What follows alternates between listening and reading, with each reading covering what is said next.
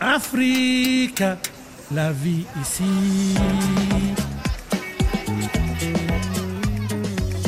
Fuir le stress de la grande ville pour un peu de tranquillité, c'est une tendance de plus en plus visible à Dakar où vous vous trouvez. Aminata Thior, bonjour. Bonjour Nathalie. Pour ces citadins fatigués du bruit de la ville, Aminata, le choix se porte souvent sur la Petite-Côte. La vie à Dakar était devenue trop pesante. M'installer ou nous installer sur la Petite-Côte était une nécessité. Cette phrase, Nathalie, c'est probablement l'une des phrases que j'ai le plus entendue ces 12 derniers mois. Ceux et celles qui la prononcent, ce sont souvent des Dakarois, parfois des Ripates.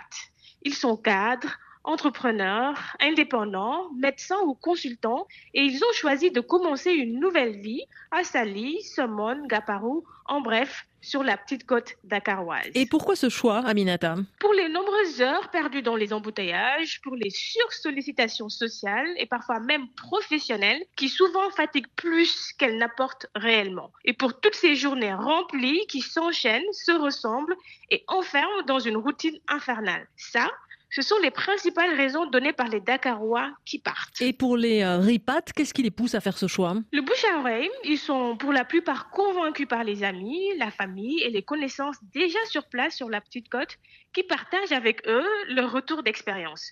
Et d'ailleurs, Dakarois et Ripates installés sur la Petite-Côte sont souvent connectés via des groupes WhatsApp et se partagent des bons plans pro comme perso. Depuis quand, Aminata, observe-t-on cette ruée vers Saly, Somone ou Ngaparou? Depuis le Covid et son lot de confinement, Nathalie. Le télétravail étant permis, certains Sénégalais sont naturellement sortis de Dakar pour aller séjourner et travailler depuis leur maison propre ou maison familiale en dehors de la capitale. Je parle de quelques localités de la Petite-Côte, mais ils sont nombreux à vivre aujourd'hui, par exemple, dans la région de Thiès et n'aller à Dakar que lorsque c'est vraiment nécessaire. Le couple de jeunes cadres Hadim et Kiné, parents de 2 ados, m'indiquait par exemple qu'avant le Covid, ils n'avaient jamais imaginé qu'ils pouvaient quitter Dakar un jour. Mais pendant le confinement, ils se sont rendus compte du contraire et estiment que c'est l'un des meilleurs choix de leur vie.